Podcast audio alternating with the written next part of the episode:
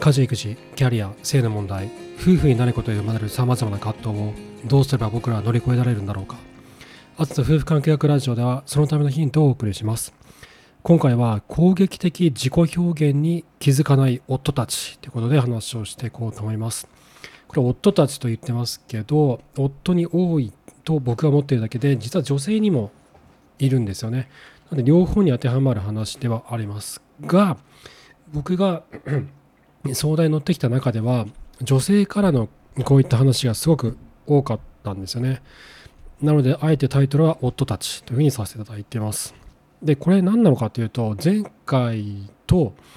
えー、と反対の自己表現でして前回が非主張的自己表現の呪いから抜け出せない妻たちって話をしましたよね。非主張的自己表現というのは自分のこう本当はこう思ってることがあるんだけど言えない。夫に不満があるんだけど言えない。この心の声を出せないっていうのが非主張的自己表現だったんですね。察してほしいっていう。なんで分かってくれないの？私はこんなに傷ついてるのになんであんた分かってくれないの？分かってくれないあんたが悪いっていうふうにこう思ってしまう非主張的自己表現。これの逆バージョンが攻撃的自己表現というふうに呼ばれるものなんですね。で今回も夫婦カップルのためのアサーションというフォーマットにお話をしていきます。でですねまずこのそもそも攻撃的自己表現って何なのかっていうと自分の考えや欲求は言うんだけどパートナーの感情欲求を受け止めなかったり踏みにじる自己表現のことを言ってます。こう自分たちの関係を自分にとって都合がいいように思い通りにしようとしているっていうことなんですね。で例えば分かりやすいのはもう DV ですよね。暴力とか。あと大声を出す。うわこの野郎みたいな。こお前がこれやってないが悪いんだろとかね。こう大声でこう相手を威嚇してこう相手がふんヒーってなってこうなこう萎縮しちゃってしめしめと思ってるみたいな。こう相手をなんだろうなこう威嚇してで相手をなんだこう精神的にこうすごいこう追い詰めて自分の思い通りにしようとする。でこれ分かりやすいじゃないですか。すごく分かりやすくて攻撃的だよね確かに分かるんだけどそれだけじゃなくてパートナーの話を聞かなかったり無視をしたりバカにしたり説教したりけなしたり陰口を言うっていうのもあるんですね。分かりやすい攻撃的な表現だけじゃなくてちょっと演出じゃないみたいなっていうのも結構あったりする。でこれがですね結構多くの男性が気が付いてなくて自分でもやっているケースが多いんですよ。僕すごい女性の相談者から話をこういった話をすごいたくさん聞いて夫がすごいこう大声で自分の主張ばかりしてくると私の気持ちを汲んでくれないでそれは非主張的自己表現の話でもあるけどそれを覆い隠すほどの攻撃性を持ってることが結構あるんですよ。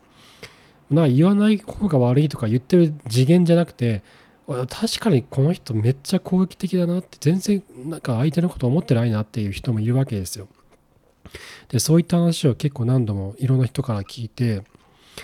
でだけど夫はその夫は多くの場合分かってないんですよ。自分がそういった攻撃攻撃的自己表現をしてることに気がついてないんですよ。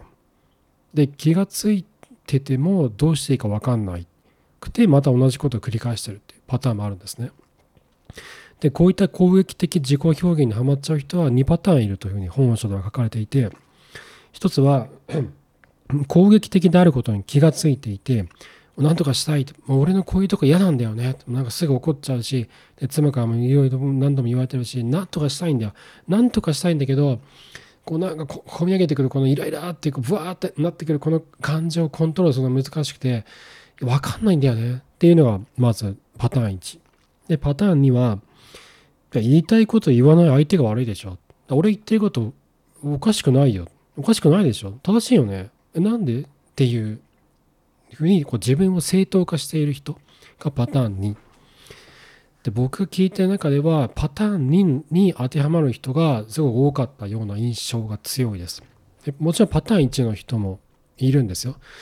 いるいるんだけどそういった人はねいや男性の相談者さんに多かった気がします。自分を何とかしたい改善したいっていう話は結構多かった気がする。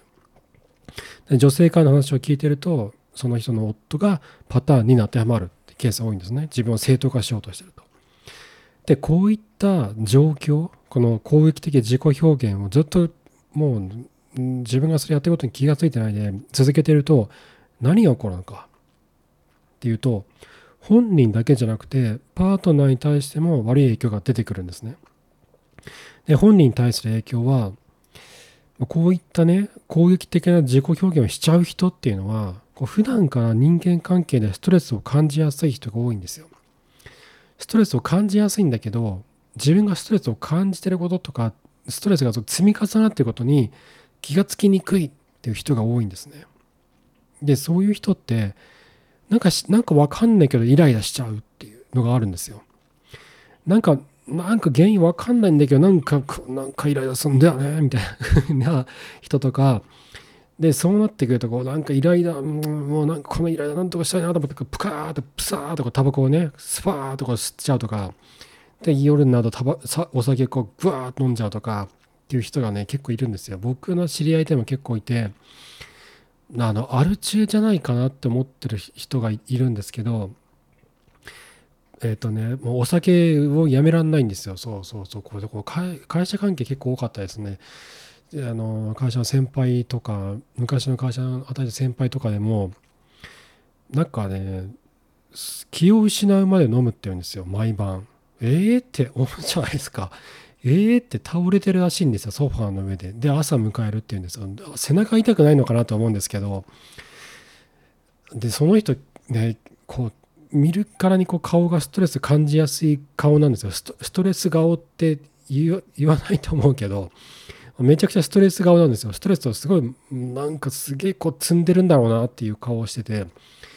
だけど本人はあんま気が付いてなくてややんなきゃいけないからやるだけなんだよねしょうがないよねって言いながらやってるんだけど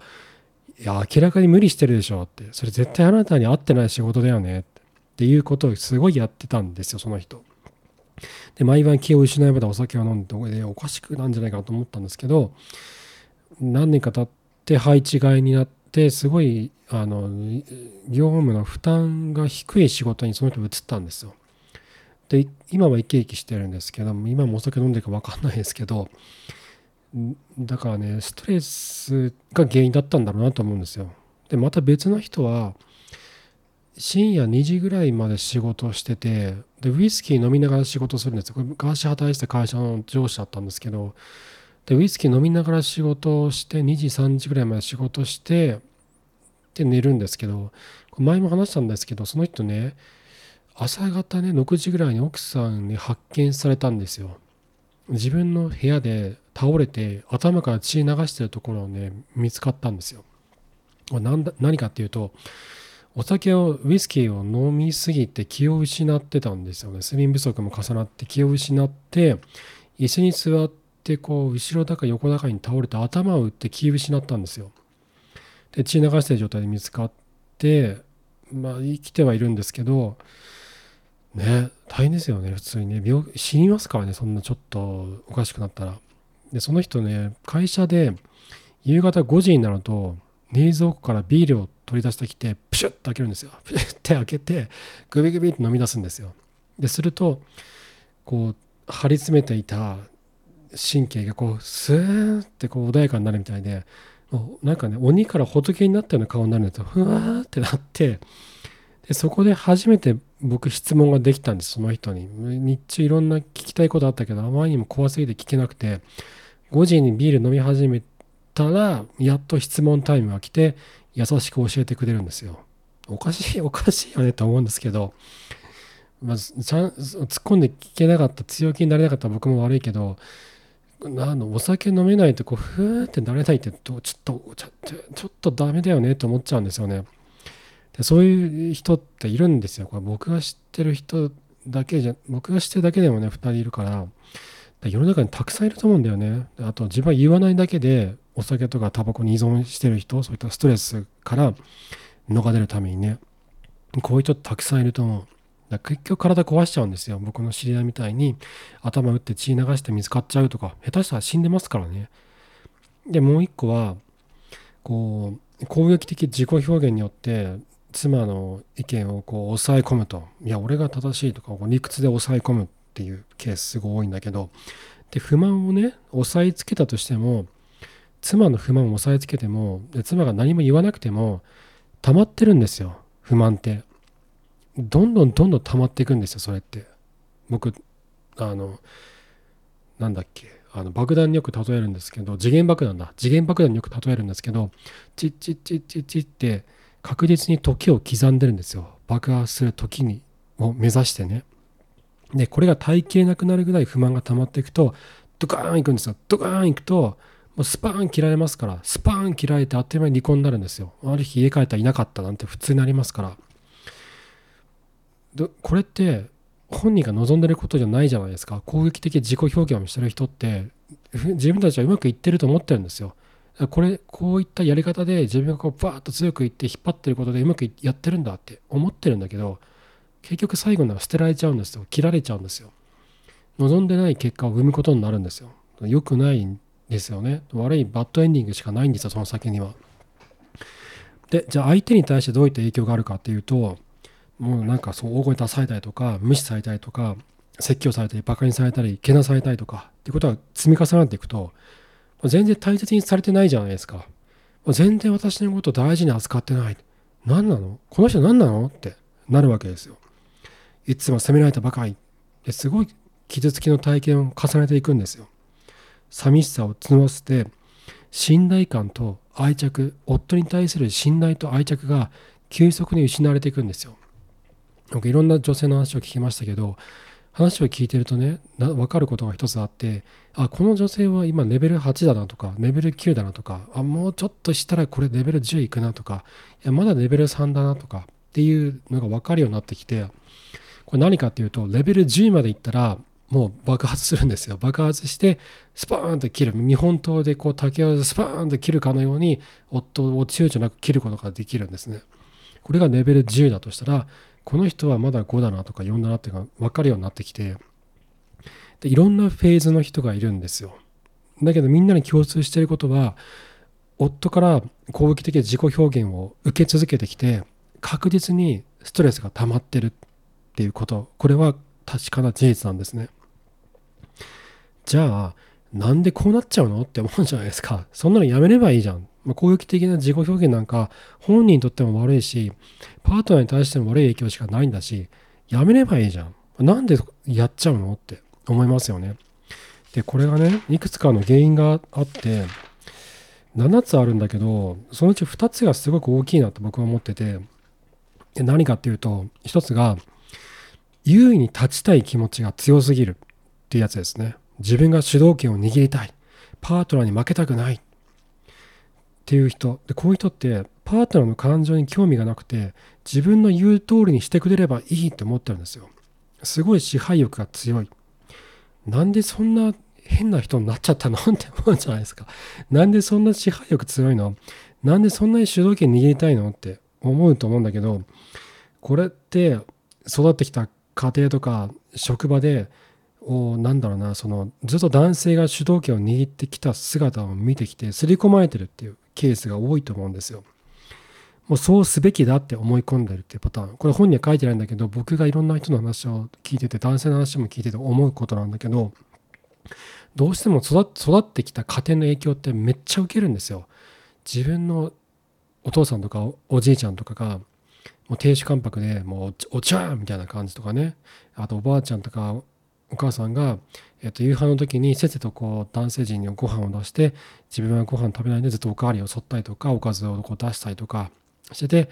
なんか女性お母さんとおばあちゃんご飯食べてる姿見たことないみたいな。なんか台所の隅で別なテーブルを食べてたみたいなっていうのがあったりとか。でこういった体験が積み重なっていくとそれが当たり前になっちゃうんですよね。自分が知っている家族自分の家族像っていうのがそれだけになっちゃうので他の人の家って見ないじゃないですか友達のねじいちゃんばあちゃんがどうだとか隣の隣の家の父ちゃん母ちゃんがどういう人だとかって細かく知らないじゃないですか入んないですからね入ってもいい面しか見せないから分かんないんですよ。自分が育ってきた自分が見てきた家族像がもうたった一つの正解みたいな思い込んじゃうんですよ。これがすごい呪いで抜け出すことがとっても難しい。だけどそれに気が付くことができればあ他にも方法ってあったんだ家族像って他にもあったんだって気が付くことができれば抜けやすくなるんですね。でこれが理由そういうふうにそうすべきだと思い込んでるってケースが多い。であとこの仕事の影響めっちゃ大きいと思うんですよ。あのどうしても仕事で職場で上に上がっていくためには自分が主導権を握って何らかのプロジェクトを回していったり周りを巻き込んでいったりとかっていうする必要が出てくるわけですよ。でどうしてもこう声が大きい人の意見が通りやすかったりとかもするわけですよ。で僕個人的には声が大きいでかつ周りの意見もちゃんとこう取り込みながら論理的に、えーと、論理的に物事は進めるんだけど他者への感情面のケアも怠らない人が、まあ、結果的に人望も集めながら上に上がっていくなっていう印象はあるんだけどあるんだけどこれってすごく難しいんですよ。その両方論理と感情の両方を兼ね備えた人ってなかなかいないし、えーと、どうしても片方は無理しながら進めていくことになるからね能率性が優れてる人は感情面がどうしてもこうあのセンスが一段階低くなってるからそこを意識して上げていくことになるから大変なんですよ。でこれがなかなかできないどうしても論理とこの声の大きさでのし上がってる人がどうしても多い。となるとああすべきなんだって思っちゃうんですよ。で結構うまくいきやすいもんだから成功体験が積み重なってあ主導権を握るって優位に立つっていうのはとても大事なことなんだって学んでっちゃうんですよ。でそうすると家庭の中にもついついそれを反映させちゃうさせちゃうんですよ妻に対してまるで後輩に接するかのようにまるで部下に接するかのようにまるで取引先に接するかのように妻に接してしまう。優位に立とうとしてしまう。マウントを取ろうとしてしまうっていうのが起こりやすくなる。僕はこれがすごい多いんじゃないかなと思ってます。でそこから抜け出すには自分のそういった状況を俯瞰して見つめて理解して気が付くことが大事なんですね。あれ？俺今なんか、なんか取引先に対して言ってると同じこと言ってるな。脳にと感情の両面を育てていかないと、以前の放送で話したように、人間は自己分化度、脳にと感情って分解しているその文化を2つともを伸ばしていかないと魅力的な人間になれないんですよ。成熟した大人にはなれないんですね。そこを意識し始めたら、やっとここから抜け出すことができるんじゃないかなって僕は思ってます。でよくある原因の2つ目は幼児的甘えから抜け出せないでいるっていうのこれ本誌にも書いてあるんだけど自分を優先してくれて当たり前だよね。妻が自分に妻が僕に優しいのは当たり前だよね。僕を優先してくれるのは当然だよね。というふうにまるで赤ん坊のように甘えている。っていうケース。で男性側は甘えてることに気がつかないんですよ。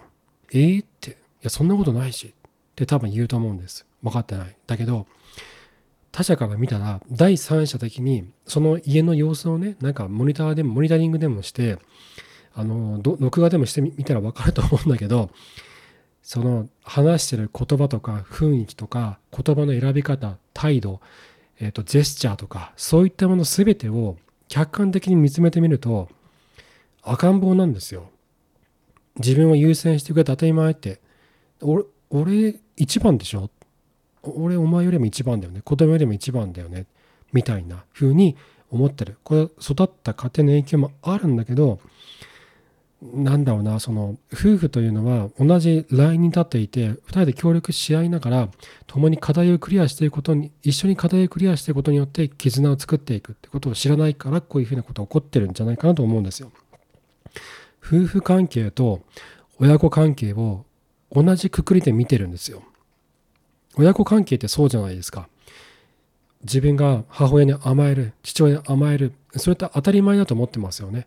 で、親からしても子供を大事に扱う、一番に扱うっていうのって当たり前のように行ってるじゃないですか。自分にとって大切な子供だから。だけど、妻が夫を同じように扱うというふうに思い込んでいるもしくは、えー、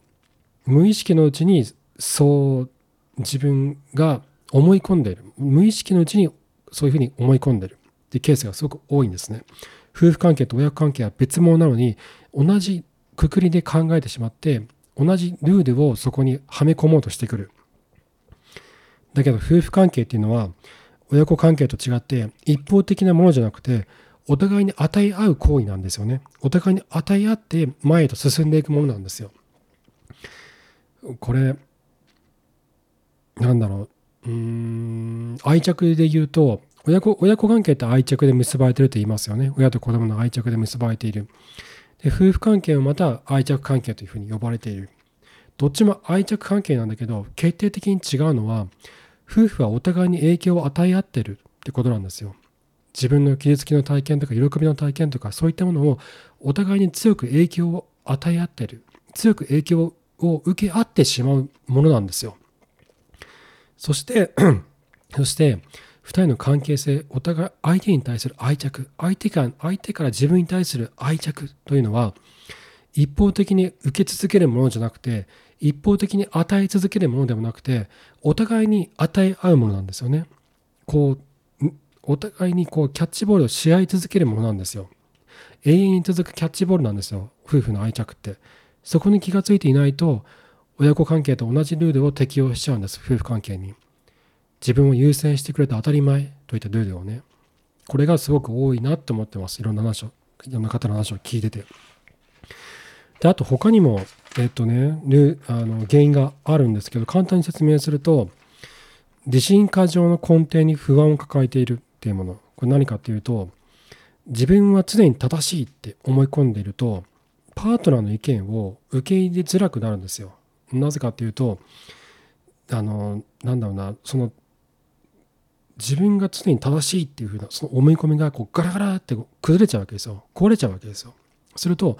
自分を否定することになっちゃうから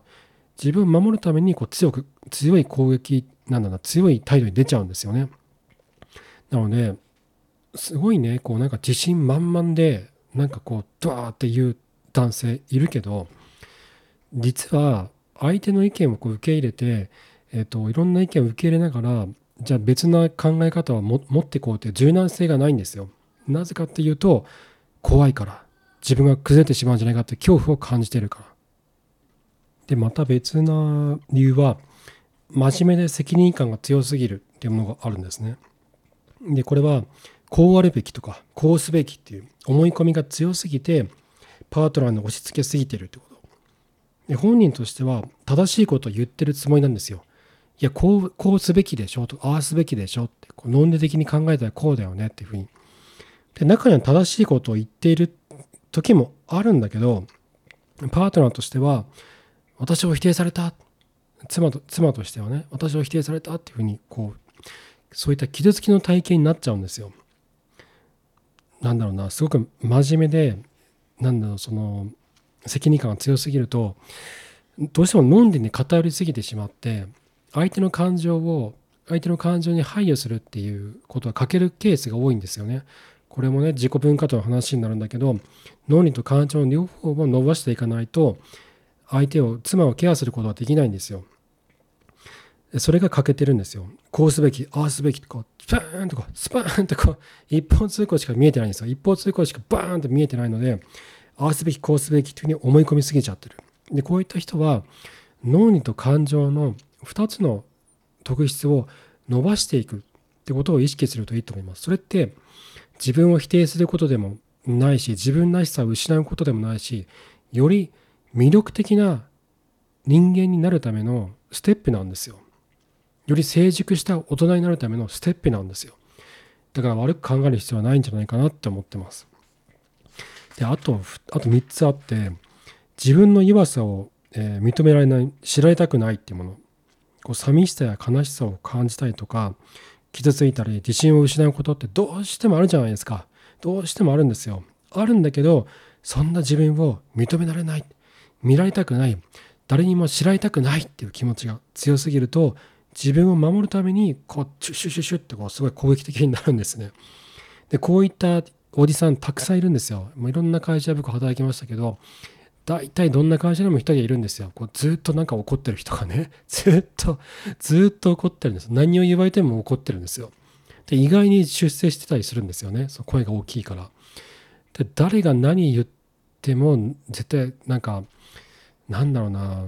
大体そのコミュニケーションは怒りなんですよだ話してると疲れちゃうんだけど疲れないのかなと思うんだけどその人としては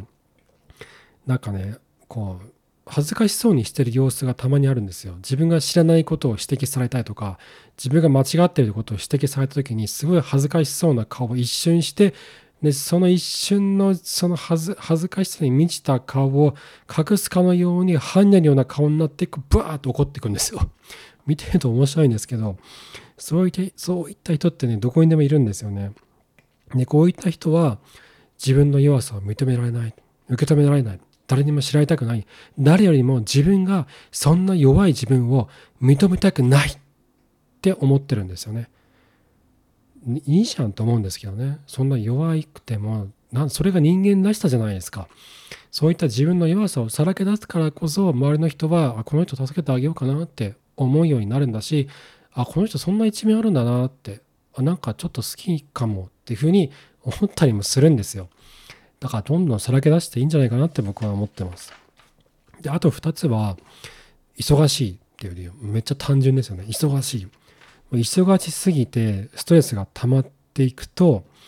相手のことを考える余裕がなくなっていくんですよね。これ仕事のストレスもあると思うんですけど、毎日の、毎日残業続きで、あの仕事が忙しい。もう体力も精神力も全部もう摩耗していく。もう、もうヘトヘトってなっていくと、妻を妻のことを考える余裕がなくなっていって攻撃的になっていくというケースはあるにはあると思います僕にもありますこれ忙しすぎて疲れてくるとつい優しい言葉をかけることをおざなりになってしまったりする時ってあるんですよねで妻に指摘されて気がつくんですよあ俺ちょっと余裕なくなってたなっていうふうにだからあえてこう疲れない工夫を随所にこう入れるようにしてるんですよね。でそれが呼吸法でもあったりするんですよ。あの鼻から息を吸って口からゆっくり出すっていう。あの禅だ。そうそうそう。あの禅寺に行った時にも翔さん教えてもらった呼吸法なんですけどあとセルフコンパッションセラピーで、えーと、イギリスの専門家の方から教えてもらった瞑想と,、えーと自分が自分がリラックスできる空間を思い浮かべてそこに入っていくといったワークこういったものを僕しょっちゅうやるんですよね。で呼吸法はいつでもできるから歩いてる時はよくやってるんですよ。でこうやってストレスがたまらないようにするあと無駄な仕事はしないとか、ね、早く帰るようにするとか移動時間減らすとか人混みを避けるとか自分にとってストレスになるものをこうちゃんと把握してそれを避けるように行動していくと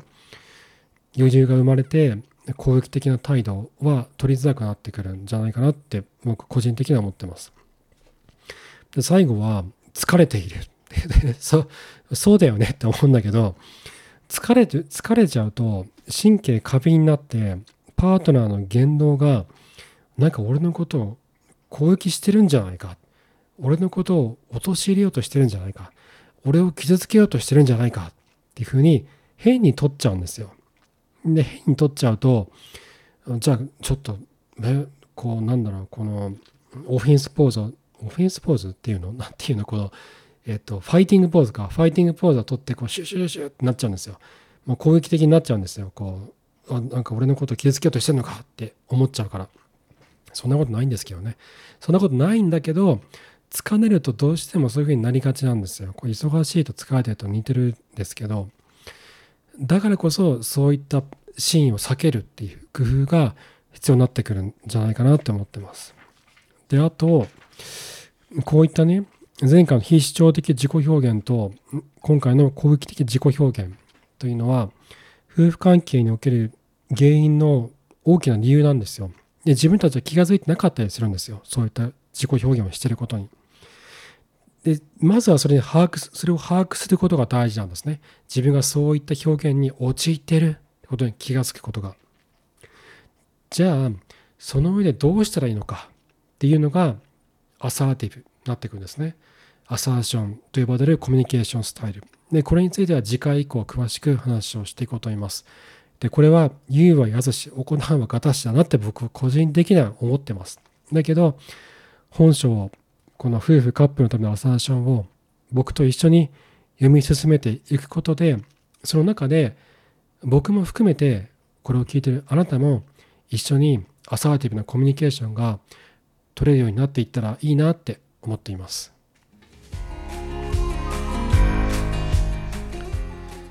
はい。えっとですね、いくつかコメントをいただいていて、全然コメント返しができなかったので、このアフタートークではコメント返しをしていきたいなと思っています。コメントくださった方ありがとうございます。でね、あの、2種類あって、Spotify のコメント欄にいただいたものと、あと、こう、あつの夫婦関係ラジオご感想お悩み相談フォームにいただいたものがあるんですね。でお悩み相お悩み相談的なものもあるんですけど今日ちょっと話をしたいんですけどちょっとこれは腰を入れて話をしたいなって思っているので次回このお悩み相談に関してはお答えさせていただきますね。えー、っとなので、えっと、今日は Spotify いただいたものからご紹介していきます。新しいものからいきます。511話夫婦の性的同意どうやって取る？股を開く前に心を開けゲスト会、性を通して世界を知る、自分を知るラジオ、性性性チャンネルパーソナリティ、純香花子さんの会にいただいたコメントですごいですよね。これ、股を開く前に心を開けって、確かにってすごい思いました。えっと、YY さんからコメントいただきました。ありがとうございます。あつさん、いつも Spotify で拝聴させていただいてます。以前、妻の言動に対して、なぜか腹立たしい、腹立たしいと感じてしまうと相談した山です。今回の放送を聞き私は妻に愛されているのかということしか見えてなくてそれが分からずにイライラしているのではと思いました。テイクだけを求めている気がします。といただきましたありがとうございます。これねこう多分結構いろんなヒントはこのコメントには隠されていてえっとそうそうこの回は性的コミュニケーションにおいてもこう相手からのこう相手からのテイク相手からこうもらうものばかりをこう僕ら男性は、えー、そういった行為を取りやすいって話をしてたんですけどそれがまず一つ確かにあると思うんですよ。どうしてもこのセックスをする時っていうのは自分のこの快感だけを求めてしまうっていうのが多いんだけどそうじゃなくて相手のためを思った行為っていうのも存在するしそこにこう行き着いていくのが夫婦のリレーションシップの一つでもあると思うんです。それがゴールの一つでもあるなって思うんですね。で、あとね、えっと、私は妻に愛されて愛されているのかといったことしか見えてなかったってことなんですけど、これすごいわかるんですよ。夫婦関係悩んでる男性の話でよく多いのが、妻からの愛を感じたくてセックスを強要していたとかセックスセックスレスを解消したいと思っているっていった話が多いんですね。これはセックスを通して妻がの愛を感じているということはで今なんか2人の関係がギクシャクしているなんか愛されていないように感じるで僕ら2人がちゃんと愛し愛され愛し愛されてるんだよね。それを確認したくて妻とセックスがしたい。っていった思考にこう陥りやすいんですね。だけど愛の確認はセックスだけではないんですよ。でセックスをすることによって分泌されるオキシトシンや、えっと、バソプレシンといったホルモンによって満たされる体験を重ねていくとそれがその行為からしか愛が感じられないって思っちゃうんですよ。そういうふうに学習しちゃうんですよ。だけどそうじゃない。優しい言葉を掛け合う。お互いに、えっと、相手をこう気遣う言葉を掛け合ったり相手を気遣うような行動を取り合う。マッサージをしてあげるとかお疲れ様とかあの今日大丈夫だった？疲れてない？とかこんなことあったんだ？とかあそんなことあったんだね。大変だったね。っていうふうに言葉によってお互いをケアし合ったりとかあとお互いにハグをするとかねそういったセックス以外の行為に中でも愛し愛されてるっていったことはお互いに感じ合うことができるんですよ。で向こうは妻は夫のことを愛してるんだけどそれが自分自分にとって感じられる愛の方法ではないから感じられないってこともあるんですね。でそういった時はお互いにその疑問に対して何もこうなんだろうな恥ずかしいと思っちゃうんだけど恥ずかしがらずになんか愛されてるってそうお互いに感じ合えるようになりたいなと思っててどうしたらいいのかなってってことを素直に相談していいと思うんですよね。でそうしたら「いや私ちゃんと愛してるよ」ってでこれこれこれこれこれこれしてるじゃんとかこういうこと言ってるじゃんって言うと思うんですよ。あそれがこの人にとっての愛の表現だったんだなって知ることができて安心もできるしでもしくはこういうことしてほしいんだよねってこういうふうに言ってほしいんだよねそうすると私は安心するんだよね。僕は安心するんだよね。ってことを伝える。でその中で向こうができないこともあるけどもしかしたらこれはできないけどこういったやり方だったらできるよっていうのもあると思うんですよ。でじゃあそれをやってもらうと。すると心が安心する。でそういうふうに自分の素直な気持ちをテーブルの上に出して相手も出してでそれをお互いに見つめ合いながらじゃあこうしようかってことを話し合っていく。その話し合いの積み重ねの中で愛し愛されている実感を感じ合うことができるようになるんじゃないかなって僕は思うんですね。はい。コメントありがとうございました。であとですね。これが最新でで次があそう発達障害の回だ。509話大人の発達障害って何？ゲスト会 NPO 法人 DDAC 発達障害を持つ持つ大人の会。代表理事長広野由衣さんの会にいただいたコメント2つありまして、え、1つが村さんからいただきました。発達障害について当事者のご意見経験など聞けてよかったです。ということです。ありがとうございます。そうなんですよ。これ当事者じゃないと分かんない話めっちゃあってしかも当事者でありながらサポートする側でもあるんですよね。広野さんって。すごい稀有な方で。この方の話すごい貴重だったんですよ。こう発達障害が起因となって夫婦関係をこじらせてるっていうケースってね結構あると思うんですよ。結構あるんだけどそれに気が付いてないっていうケース結構多いと思うんですよね。実は夫が発達障害のグレーゾーンだから気持ちの共有ができなかったっていう話だったりとか。もしは逆に妻が発達障害のグレーゾーンで、えー、と感情の共有が難しいとかあと ADHD で興味のあることしかできなくてあのなんか普通普段の仕事がうまくいかないとかとかあと広野さんの話でねびっくりしたのがあの子供のお迎えを忘れちゃうって言ってたんですよ。保育園に迎えに行くのを。あそういうこともあるんだ。そういうとこそういう風にまでなっちゃうんだと思ってびっくりしたんですよね。でそれ周りから見たら「いや何やってんの?」って多分思う人多いと思うんですよ。いやちゃんと迎え来てよって。だけど本人としてはなんかあのそういうことやりたくてやってるわけじゃないんですよ。どうしてもそうなってく必要は持ってるからどうしようもないんですよ。あそういったこともあるんだっていうことが知れてすごい良かったなと思いました。でもう一つこの回でいただいてるコメントがモーチョさんという方でそもそも発達障害というくくりに疑問がある。人それぞれの価値観や世界観がありそれをカテゴリーでまとめるのは嫌ですといただきました。ありがとうございます。これはね僕すごいいろいろ考えたんですよ。で確かに発達障害というくくりが存在することでこう差別的な表現であるかのように思わせてしまうっていう側面もあると思うんですよね。なんか悪いことみたいになんか障害者みたいな風にねこう言ってしまって悪いイメージを与えてるんじゃないかと思うだけどそういった悪いイメージじゃなくていろんな人がいていろんな価値観があるからそれぞれを許容していくダイバーシティな世界観が目指すべき人類の道なんじゃないかって考え方はもちろんあると思うんですよ。でそれはすごくいいなと僕は思います。で一方で発達障害というくくりが存在する発達障害というくくりを作ったことによってやっとそういった人たちが救われたっていう面もあると思うんですね。これは広野さんご自身も言ってて発達障害っていう言葉が生まれたのってこうなんか何十年昔じゃないらしいんですよね。20年前は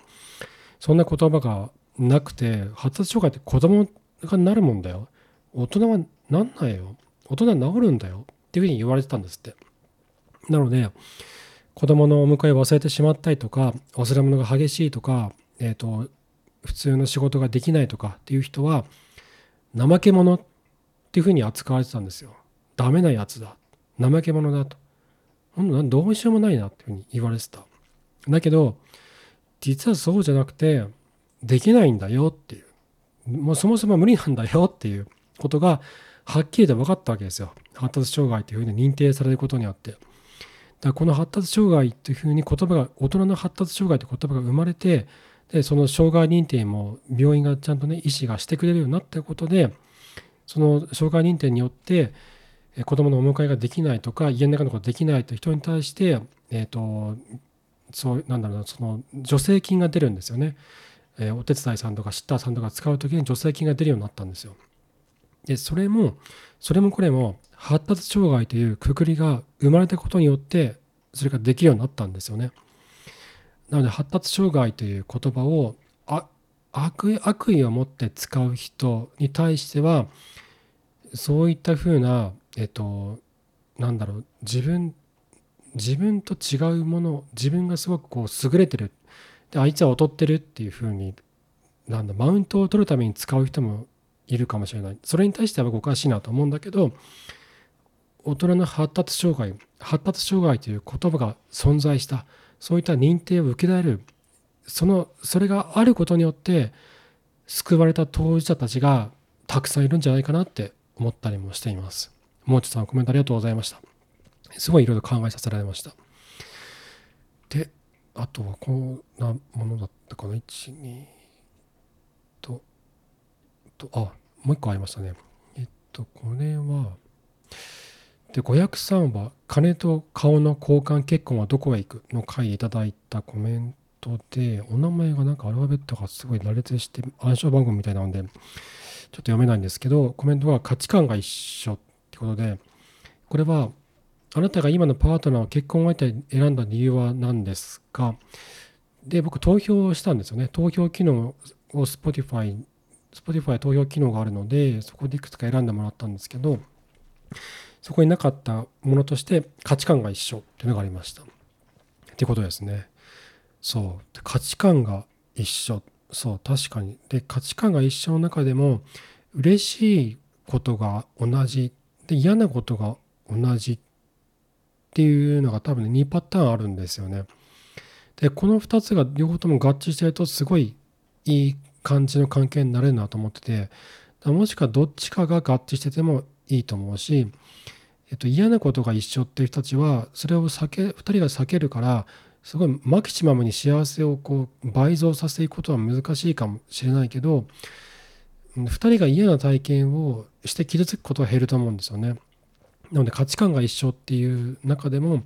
自分たちはどういった部分が一緒なんだろうなっていうふうに話し合ってみると結構いろんな発見があると思うんですよね。これ僕ら僕と妻よくやってて金曜と土曜の夜は必ずお酒を飲みながら2人でいろんな話をしたりとかあとはバチェラーが Amazon プライムでやってる時は必ず見るんですけど話をしてて価値観が価値観の話よくするんですよ。で僕らこういうところが結構なんかこれが好きっていうのってあるよねみたいなこれすごい嬉しかったんだよねこれ楽しかったねこれ嬉しかったなってことを言ってで妻もあそうなのよって言ったりとかねあとこれが嫌だったんだよねって言うと、あ、そうなのよって話をし合ったりとか、これって相手の知らない一面を知れると同時に、もしそれがこう、マッチ、マッチしていたら、マッチングがあったら、分かり合えたっていう、分かり合えたっていう感覚をこう増やすことができるんですよね。で、それって、あ、分かってくれたっていう体験の積み重ねにもなるんですよ。で、お互いに分かってくれたっていうのがあると、あこの人は自分のことを理解してくれてるんだ理解者なんだっていうと気持ちがどんどん強まっていくんですよね。なので価値観自分たちの価値観について夫婦で話し合う何気ない話でいいと思うんですよ。なんかこう僕ねよくこういったことを2人で話し合うといいですよって言うんだけどこう膝を突き合わせてじゃあいざいざあの会議を開幕するみたいな感じで分かんないけどなんかすごい堅苦しい感じで話す必要なくていや、こんなことあったんだけど、あれ嬉しかったんだよね、みたいなね、こう、さりげない感じで話していくと、話しやすいんじゃないかなって思うんですよね。うん。とね、なんかちょっと参考になったら嬉しいなと思ってます。はい。Spotify っていただいて、最近のいただいてたコメントは、そんなとこですね。はい。ありがとうございました。で、次回は、えっ、と、ご感想、お悩み相談フォームにいただいていたお悩み相談にお答えしていきたいなって思っています。はい。ということで、今回も最後までありがとうございました。最後に、え、お願いが3つあります。1つは番組のご感想を、あ、間違えた。1つは番組のフォローをぜひよろしくお願いします。Spotify、Apple Podcast の番組フォローいただけると、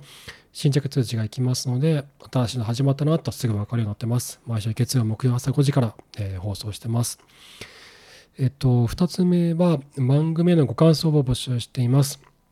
えっと、Spotify のコメント欄でも結構ですし、えっと、ご感想、お悩み相談フォーム、Google フォームでも結構です。Google フォームはお悩み相談フォームも兼ねてますので、ちょっと相談したいなというのがあるときは、ぜひこちら使ってください。で最後は、えー、僕の夫婦関係研究へのサポートを募集しています。いただいたサポートは、このポッドキャスト、アス夫婦関係学ラジオの運営費用であったり、取材費用であったり、えー、専門セミナー、専門書籍の購入費用などに充てることで、夫婦関係の研究、より良い夫婦関係とは何なのか、どうすれば幸福を感じられる夫婦関係を人は気づくことができるのか、そのための研究費用に使わせていただいています。いただいたお金を使ってどういった活動をしたのかってことは、毎月月末から月初に活動報告書という形でノートの記事でお送りさせていただいてます。このサポートもノートのメンバーシップを使ってますので、